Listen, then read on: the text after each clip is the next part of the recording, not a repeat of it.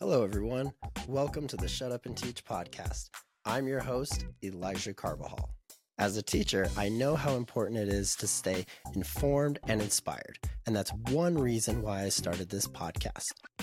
On the Shut Up and Teach podcast, we have honest conversations and purposeful reflections on all things educational with the goal of inspiring you to take action in your classroom. Whether you're a new teacher just starting out or you're a seasoned pro, we've got you covered.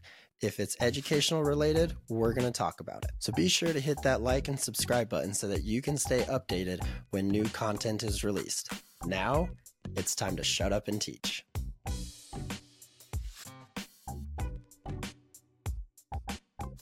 This podcast is a proud member of the Teach Better Podcast Network. Better today, better tomorrow, and the podcast to get you there. Explore more podcasts at www.teachbetterpodcastnetwork.com.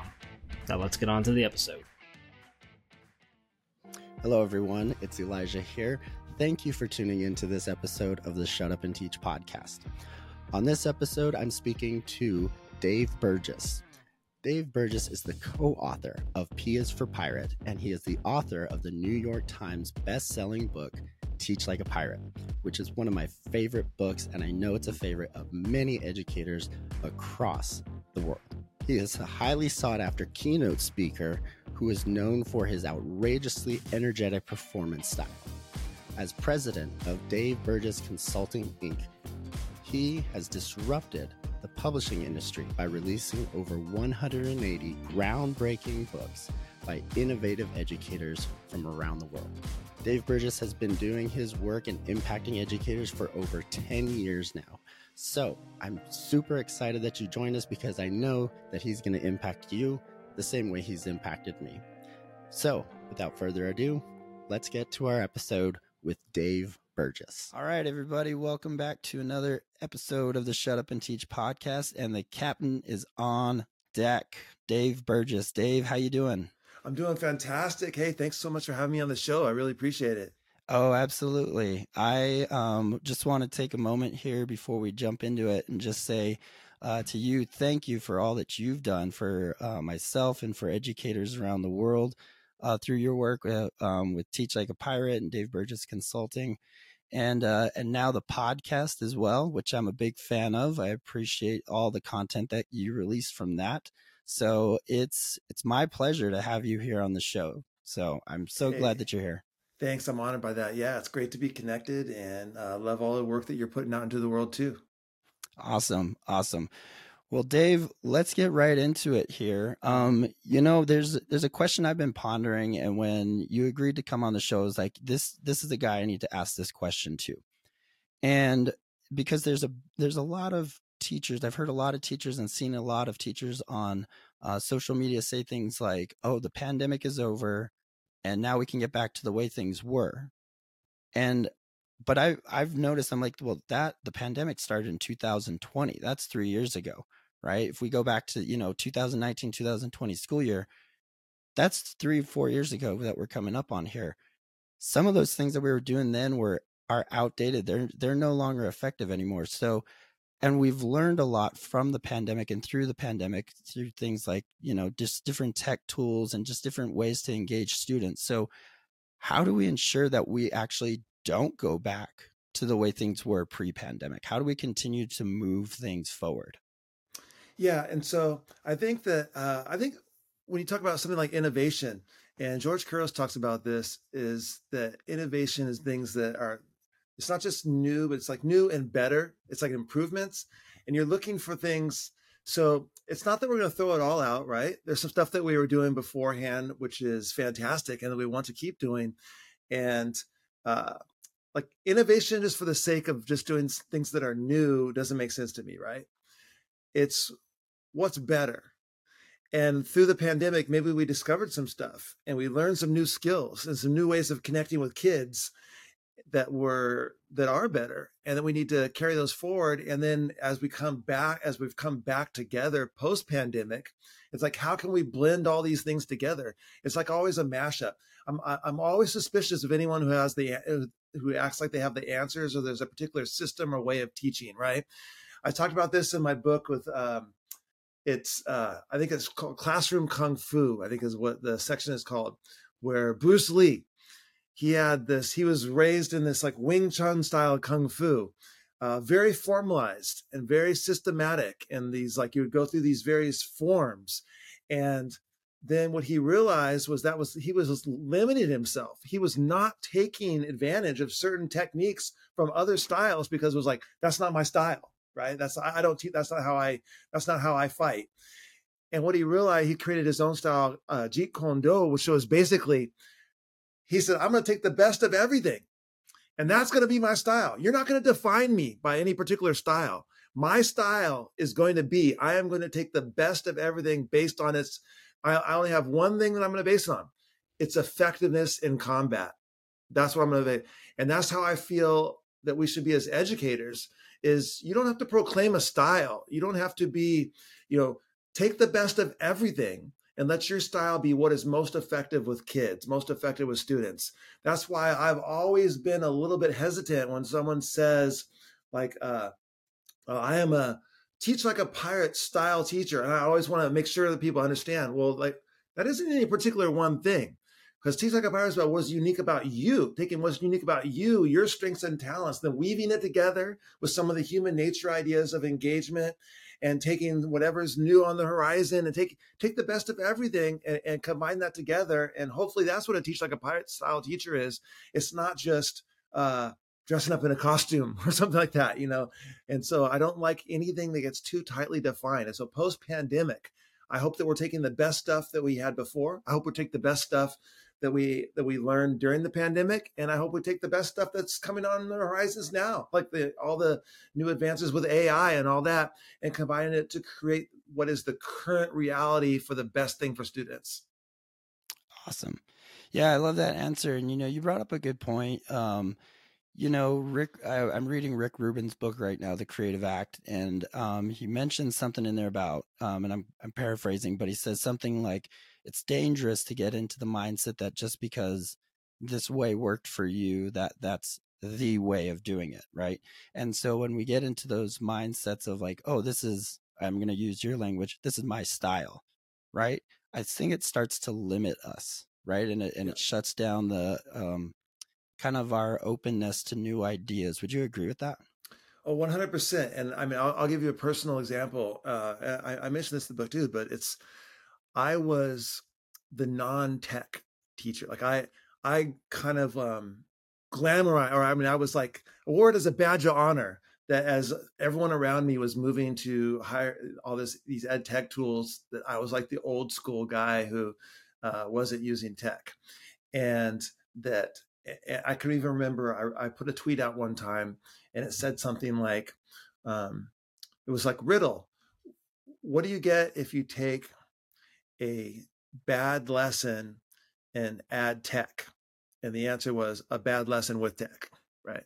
And, and so, but I was rejecting unbelievable ways I could have advanced my teaching because I was the non-tech guy. Like, oh, I don't, I don't use that stuff. I don't, I don't need that stuff. And now looking back on it, I could have gone so much further. It could have been so much better and it had been so, so much more effective with students if I had been open minded and willing to embrace some of these technology tools that my friends, my buddies were, were bringing to me and showing me.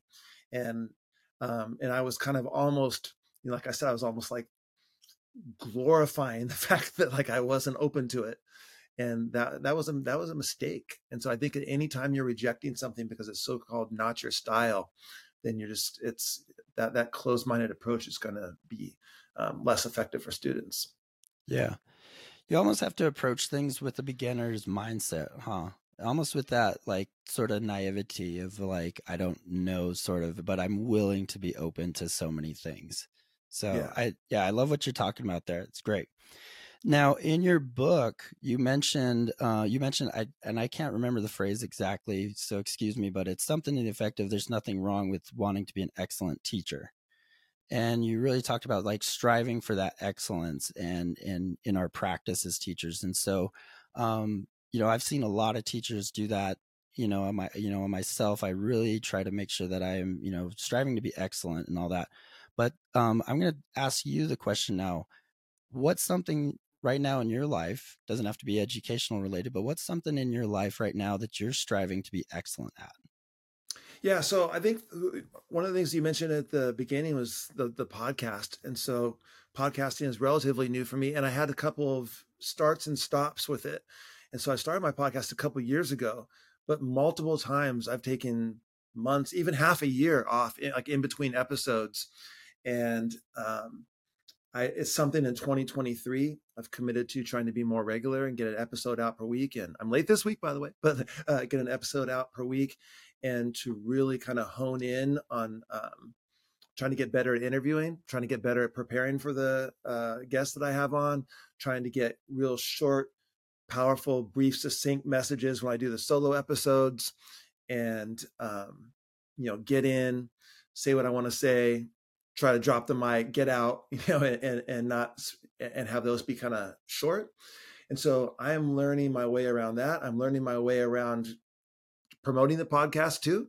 And so like the numbers aren't where I would like them to be right now. And so I'm kind of going back to the start and learning my way through a whole new medium with that. And I'm getting ready to maybe start getting into the short form video things and possibly jump into the TikTok world, which I'm on TikTok as I can attest to by how many hours I spend scrolling it, but I haven't posted yet. And so that's something that, you know, moving forward into 2023, 2024, I'm going to start maybe doing some more short form video stuff too. So that's a whole new learning area for me, or I have a definitely, definitely have a beginner's mindset. Yeah. I love that. So, um, the podcast you said is relatively new. To, well, I mean, not new because you've been you've had it for a while, but now you're really in this this uh, season where you're committed to it, right? Yeah. So, um, are you learning some things along the way there about podcasting, about guests? What are you What are you kind of learning from that? Yeah, so uh, I'm getting better and better at the technical side of it, of course, and faster. And what used to take me half a day. Now this doesn't take me half a day anymore as far as editing and all that. And um, but I'm also just learning uh like how to pre- I think I'm doing a better job of prepping for guests and learning how to be it's like this you know you I'm sure you know this as you prepare for guests is that you want to have some sort of structure, you want to have some place to go, you want to have some sort of preparation, but at the same time, you want to be able to take advantage of where the conversation leads. And even though you might have a couple of things in front of you that you thought maybe where it was going to go, the conversation takes it somewhere else. And being willing to take that kind of, uh, in education, we call it the teachable moment, right? Take that teachable moment and follow that rabbit hole and, and, go down that rabbit hole where it goes. And that's something that I'm trying to get better and better at is the really like listening to the guest and engaging what they say and not just keep, not just like looking at what I have next on my list for where I want to go with the next question, but really trying to capture that teachable moment and try to go, oh, that's actually fascinating what they just said. I'm going to throw this out over here and follow this because this looks like a more productive path. And at first, that's pretty tough because it's nerve wracking to have that thing recording and the conversation is just flowing. And so to kind of ride that wave of the conversation is definitely not something that is completely natural. And so that's something that I'm trying to get better and better at. Nice. I appreciate your honesty with that because, you know, there's, I, eh, am sure there's people listening that may have that, like, hey, I want to start a podcast myself, or, you know, I've thought about it, or I've been in that same place. It's a lot of work, isn't it? It's it's a lot of work, especially if you're doing it solo by yourself. You know, all the recording, you know, getting guests, editing, all those things. It's a lot of work. So I appreciate your honesty in that because sometimes we we can look at, you know, a podcast and just think, "Oh, that's easy, right? You plug in a microphone and just talk." And so I appreciate your honesty and just sharing all that that you are learning about yourself and learning about your podcast journey yourself. So I I appreciate that. It's definitely a skill set. Like it isn't. It's not something that comes naturally to conduct an interview. And so, and the other thing I'm doing is I'm an avid listener listener to podcasts, and so some of my favorite podcasts, a lot of them are outside of education, but I'm really honing in on, hey, wh- why do I like this podcast so much? What is it about the way that this person asks questions that draws out the best from their guests, and what is it that like? And so I'm really paying attention more in a different way now to the podcasts I listen to and it's been kind of fun to kind of go down that journey. Yeah. Well, I love your podcast, listeners. If you haven't heard uh, the Dave Burgess Show, check it out on your podcast app. Um, it's a fantastic show. Dave does a lot of uh, great reflections. I love listening to those, and then of course he's got um, some guest episodes on there. So yeah, if you haven't checked out his podcast, do yourself a favor and get on over there and check that out. So, uh, Dave, on the podcast here, this Shut Up and Teach podcast, we offer a lot of ideas and, you know, we try to ask, offer strategies to kind of help uh, listeners to teach with excellence and with passion. So, I'm wondering if you could fire off maybe three engagement, maybe ideas, strategies, or hooks, like you call them in your book, um, that teachers could use going into uh, the, the next school year. Yeah. Okay. So one thing is uh, one of the central questions of Teach Like a Pirate is asking, how can I use that? So as you're going around, as you're going through your summer vacation, as you're seeing things that are drawing people in, um, always asking the question, how can I use that? Like, what is it that's drawing people in outside of education right now into whatever it might be? And how can I use that in my classroom? And so when the news event comes up, how can I use that? When you're going through the store and you see that cool item, how can I use that? um, wh- whatever it is, we're all you're always are asking yourselves that question, and you'll be amazed at how many ideas you run across just through the course of your ordinary life. Um, since it's summer, I'll add this one too. Is that uh, I have a section in my book called Creative Alchemy where I talk about creativity. Um, like you should read wide and live wide, and so don't be just focused on education and time that you spend outside of education is not wasted time for education. Is actually going to inform your teaching. It's going to give you creative ammunition from other areas of life to bring into your classroom. Teach like a pirate is a really strange book. I'm going to tell you something strange about it. There's not one single education book referenced inside of it. Not a single one. Not because i don't like education books. I publish over 180 right? It's because that's not where it came from it was all these other things in my life. My background as a coach influenced how I deliver instruction and give feedback to kids and, and uh, develop a motivational component to my class. Like how a coach can get a team ready to knock down a wall coming out of a classroom. Like I could do that with my students. My background as a magician, influenced by sense of staging and showmanship, incorporation of props. My background as a marketer and entrepreneur, like how a marketer uses, uh, uh, what is a marketer trying to do? They're trying to be persuasive. They're trying to persuade you to take a certain action right well that's what a teacher wants to do they're trying to persuade you to take a certain action and to uh, and, and, to do things and so i'm using marketing and sales techniques in my in my classroom uh, my background is an MC. Like if you were to see me do professional development, at some point you might ask, like, what, like, is this professional development or is this a show? Like this guy is like going off up there, right? And well, I'm a person who's used to speaking in a fast and flourishy way on a microphone in front of other people because of a background as an MC. So all these things have come together to create the best me, but it's because I was willing to honor my outside passions and interests and develop new passions and interests. And so as you're going into the summer, be willing to unplug in a sense from education, honor your outside passions, develop new ones, develop new hobbies.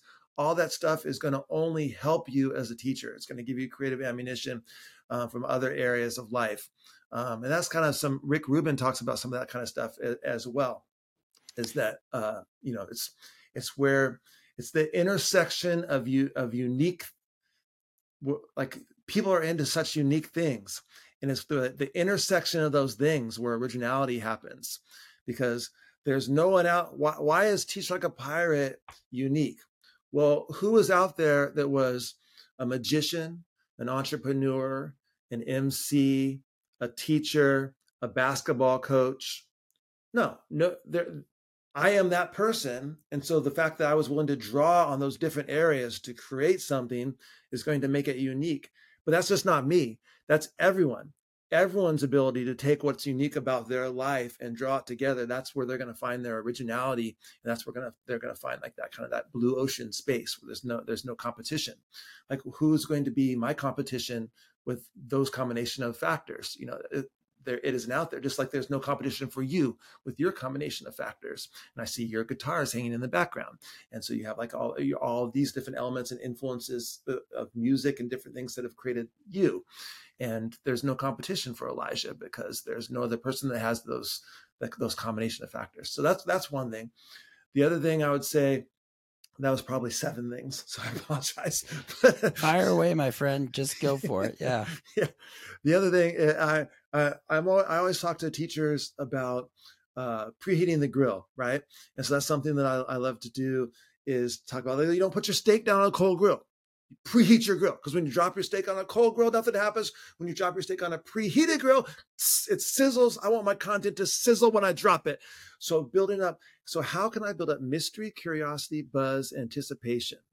And so it's asking ourselves, like, what is it that I can say today that's going to make them make them excited about tomorrow? What is it that they they're going to see when they walk in the room today that's going to get them asking questions about, oh my God, did you see what he what he has on the front of the room? Like, what are we going to do? What is it that I can uh, you know put in that box with the question mark that makes them desperate to know what's inside? Or, or how can I build up mystery, curiosity, anticipation, kind of put them on the edge of their seats for things that are going to happen? And then the third one I'll add is this uh, a lot of times in education, we have this belief that like things like art and music, that's something for kids to do like when they're over in this part of the building over here, or during like this particular hour of the day. There's like, okay, now we're in art time or music time.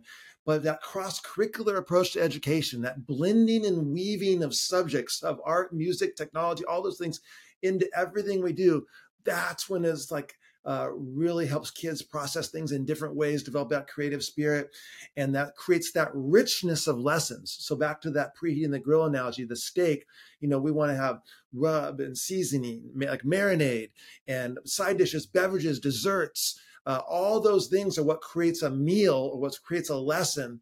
And so don't just serve raw content to a raw steak to your to your kids. Make sure it has the seasoning the marinade the side dishes the beverages the desserts and that comes in all these different ways of like projects and hands-on learning and art and music and all that thing all that stuff woven together. That's what creates a true um, powerful lesson or a true powerful meal powerful and delicious meal. And you're dropping a lot of insight and wisdom in here in this episode and i appreciate you dave for doing that um, maybe some advice now for somebody just starting out first year teacher. Maybe they're looking at you know or listening to this and going man that's that sounds great but it's a lot. It might be overwhelming. Where's a good starting place for people? When they're wow. tapping into this create yeah. when they're tapping into creativity and originality what's a good starting place? Yeah start with one thing. That's where i started. Like uh for example one of the things i'm known for is the costuming right? And that the the reason the reason that i'm known for the costumes is because it's just visual. I got that. That's the, those are the pictures, right? That's like, a, or that's I'm walking through the um, office at school and I'm wearing some wild costume. Well, that's what people see, right? So a lot of the teaching techniques that I'm using, uh, people don't see, right? because it's not something that's readily you're not readily able to capture it in a picture. So the costume. Well, how did how did I get so many of these costume ideas? I started with one. I didn't have all of them. I did one. The t- kids loved it. I did another one. Then I had two, and then three, and then four, and then you build this repertoire. So never be overwhelmed by what you can't do. Do what you can. Like take, make sure you do what you can do. Well, you can do one thing. You can try one engagement strategy that's different in your next lesson. Anyone can do that, and that's where you always start. And the other thing I always tell new teachers is that. Uh, the, so here's a, here's a typical situation. Teacher comes up to me and says, "I'm going to quit." I'm not any good at this. My lesson, like uh, it was a horrible disaster, and I think I need to leave the profession. I said, whoa, whoa, whoa, hold on, tell me what happened. And they'll describe a situation where maybe 29 of their 30 students were wildly engaged, but one kid was a behavior problem, popped off, and uh, you know sidetracked the lesson. They'll walk away from that experience feeling like a failure. And I'll say, well, hold on, wait a second. If you set up your rubric for success that you have to have 100% engagement from 100% of your students on 100% of the days, you have now just set up a rubric where you're, you guaranteed yourself a lifetime of disappointment and failure. That's not the way that it works. This, these ideas, these strategies will help make you better. They're never going to make you perfect, though.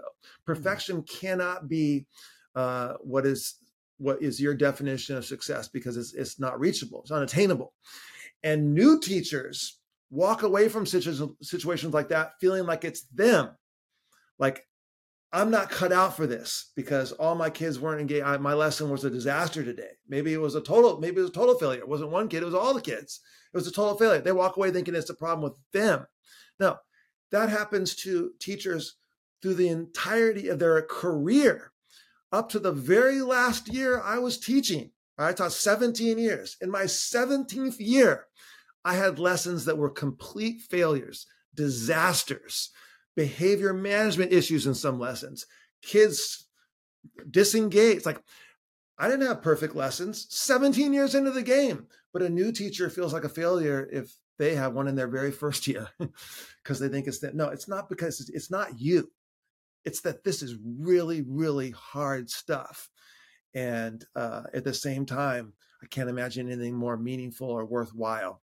And so hang in there and um, and, and keep fighting. Uh, yeah, and Dave, I appreciate that answer too because you're talking about the reality of it. Teaching is hard and it, it can be overwhelming, but you're dropping encouragement at the same time. It's not just doom and gloom. Like some of my professors, like I, I had college professors that were like, if you can make it to year three, that's how you know you're meant to be a teacher, but it's hard. And that was it. And it was just like, set me up going like, oh my gosh, like that first year was like, I don't, I think I, I think I picked the wrong profession here because this is tough and I don't know if I'm going to make it to year three. So, um, horrible advice, to say the least. yeah, yeah, it's it, it this is it's tough in your first year. It's tough in your fifth year. It's tough in your twentieth year. Like this is just tough stuff that we do. But again, like I said, like I can't imagine anything more meaningful, more worthwhile. Um, there's it's you're you're literally a life changer. You're literally changing the um, you know direction of people's lives, and I can't imagine anything more meaningful than that. Yeah, it's it's really powerful. So, all right, Dave, we're gonna get ready to wrap up here, but I've got my three part question for you. This is, and I'm really excited to hear what you have to say here. These don't have to be educational at all. I'm really just curious to know these three things. What are you listening to? What are you reading? And what are you watching? what am I listening to? Okay, so uh, I'm gonna go backwards with first with what I'm watching is I'm about ready to binge the last season of Ted Lasso. I haven't seen it yet. I know everyone's been. I've been trying to avoid spoilers and all this kind of stuff like this, and so uh, I am about ready to sit down in the next week and binge watch the um, last season of Ted Lasso. So that's what I'm uh, what I'm listening to. Oh, that's a that's a tough one. So, um, I am going to I I I know you're probably thinking music, but I'm going to go with podcasts. That's so, cool too. No, yeah. that's cool too. It's okay. really whatever. Yeah. Yeah. So I just listened to. I, have been having some um, some injury issues, shoulder, back, things like this. And so I just listened to a great episode on the Tim Ferriss show. I love the Tim Ferriss podcast, long form podcast, talking about someone who I, I um, try to watch how they ask questions and how they prepare for their episodes. Tim Ferriss is one of them. And so he just had an episode where they're talking about injury and recovery and all that kind of stuff like that. And so that's what I was just listening to yesterday out doing some yard work. Um, and then what is uh what am I reading? Yep. Okay, I just was put something down that. So I I am a person. I I wrote about this in the Sunday Seven. I'm a person that is that loves to reread books. And so I find books that were meaningful for me at certain points in my life. And sometimes I like to go back and revisit them. Like it's like having a conversation with a mentor that you haven't seen in a while. Like this person was a mentor in your life at a particular time. Um, and they got you through something or gave you some sort of insight. And every once in a while, it's good to go um, have another conversation, so to speak, with our mentors, in this case, books. And so I was just rereading a book called The Magic of Thinking Big by David J. Schwartz. Um, and so uh, that was a book that I read a long time ago when I was starting my entrepreneurial journeys. And so I've been rereading an old book, The Magic of Thinking Big. I love it. Awesome. Dave, before we sign off here, um, do you have any final thoughts, something you want to leave our listeners with, maybe a call to action? Yeah. So, first of all, uh, lots of people don't put their work into the world because they don't think that there's anything unique about it or like oh well i'm not doing anything that's particularly special and i can guarantee you that whatever it is that you are doing, it is unique, it is special, it is necessary. Even if you're putting work out into the world that other people, that maybe other people are doing, it's still, there's lots of people sitting on the fence. Like when you think about innovation, creativity, risk taking, all these things, there's people sitting on the fence, they're a little bit scared, they're a little bit hesitant. And when you put your work out into the world, it just helps them feel it val- even if they're already doing it, it validates their practice. There's lots of people criticize, there's lots of criticism out there right now and lots of harsh judgment on education and teachers. And so anything that you can put out into the world that shows that this is a fantastic profession, this is worthwhile work, this is something meaningful, um, share that because I'm, uh, I'm a little bit frustrated by the narrative that uh, I can't stand it when people tell people to avoid education and, and don't go into teaching. Um, and I think lots of people are sharing lots of horror stories right now and lots of nightmares about education and those are completely valid. I understand that those things are happening, but there's also a lot of wonderful things happening in schools and classrooms all over the world and educators who are doing absolutely incredible things. And so let's make sure that we share those stories too and kind of counter that narrative that uh, education should be avoided. Like I, we want the best and brightest of our young people to want to want to pursue a career in education and i think we do that by sharing um, sharing the, the positive stories too. Great. Thanks dave. We appreciate that. Uh, before we sign off here how can our listeners get connected with you? Yeah so if you're a twitter person i'm at burgess dave if you're on Instagram, I'm at DBC underscore INC. Uh, my podcast is The Dave Burgess Show, and you can find me at daveburgess.com or daveburgessconsulting.com. Great. Thank you, Dave. I appreciate your time so much today. Thank you so, so much for being a guest on the show. Hey, thanks so much for having me on again. I really love your podcast. Thank you. Appreciate that. All right, listeners, I uh, trust that this has been a great episode for you as well. Um, I would love it if you would share this episode um, on your social media, share it with a colleague or a friend. And um, if you liked what you heard, go give it a nice rating on your podcast app as well. Thanks for listening, and we'll see you on the next episode.